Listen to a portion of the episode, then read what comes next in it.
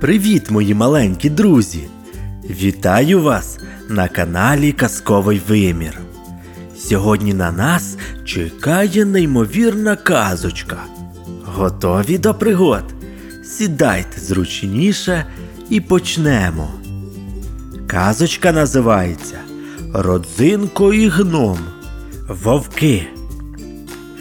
Якось у холодний день мати послала філька до крамниці по сіль. Поки зайчиня бігало за покупкою, воно сильно змерзло. Довелося звернути по дорозі до гнома. Погрітися. Гном негайно ж посадив філька до грубки, пригостив чаєм і ягодами шипшини. Як добре! задоволено зітхнув Філько. А то у мене вуха аж задубіли на вітрі. Такий вітрюган краще слухати, сидячи вдома, киваючи головою, зауважив господар. А якщо по совісті, я і вдома не люблю слухати, як він у мене там завиває у димарі. А я люблю. скрикнув родзинко.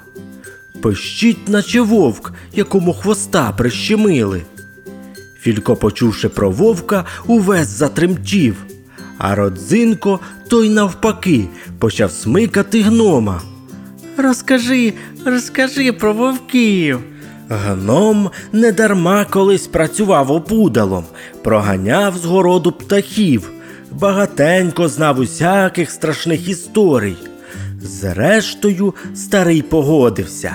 Почав сірого вовка показувати, як той зубами клацає, та як вовки, зібравшись у зграю, по ночам виють на місяць. А потім і про чорного вовка згадав у того очі зелені, великі й горять, наче ліхтарі. Родзинко заслухався, навіть рота роззявив від уваги. А от бідному Фількові від цих розповідей зовсім моторошно стало.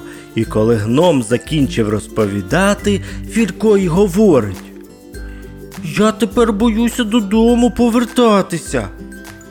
Боягуз, боягуз, пищав родзинко. Сутінків злякався, злякався. Злякався, визнав зайчик Філько.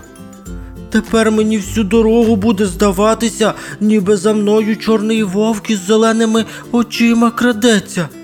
Ну, гаразд, не тремти, я проведу тебе додому. Великодушно пообіцяв родзинко. Ходімо.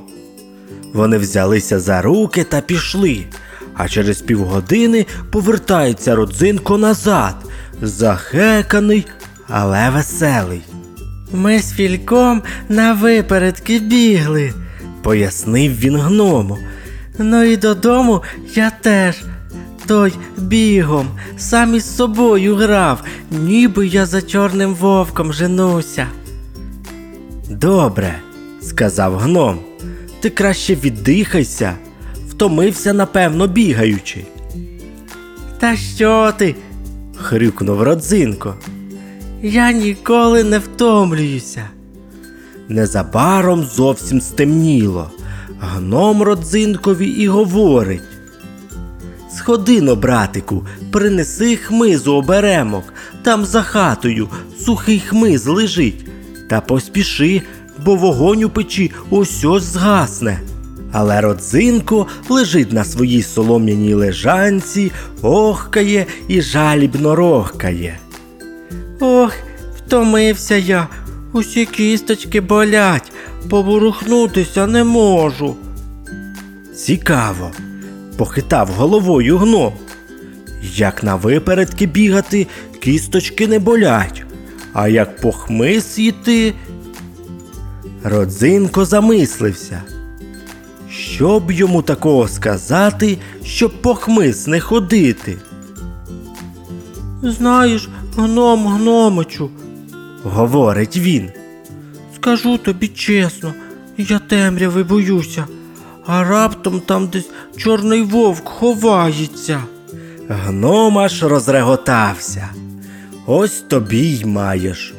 Ти ж коли філька додому проводжав, не боявся? Тоді не боявся. Зніяковіло, відповіло порося. Але ж зараз значно темніше стало. Зараз вовки, напевно, вже навколо хати зібралися. Ти ж сам гном гномичу знаєш, що в холоднечу вони з лісу ближче до хат підбираються. А зараз якраз дуже холодно. Подивися, он у нас на шипці які візерунки. Холодно, це вірно, підтвердив гном. Саме час дровець у грубку підкинути. Але якщо вже ти вовків боїшся, то не ходи. Не будемо сьогодні і буряк варити, і вінігрет робити. А на плиті в цей час буряк варився у великій каструлі. Гном збирався готувати улюблену родзинкову страву вінігрет. Як це не будемо?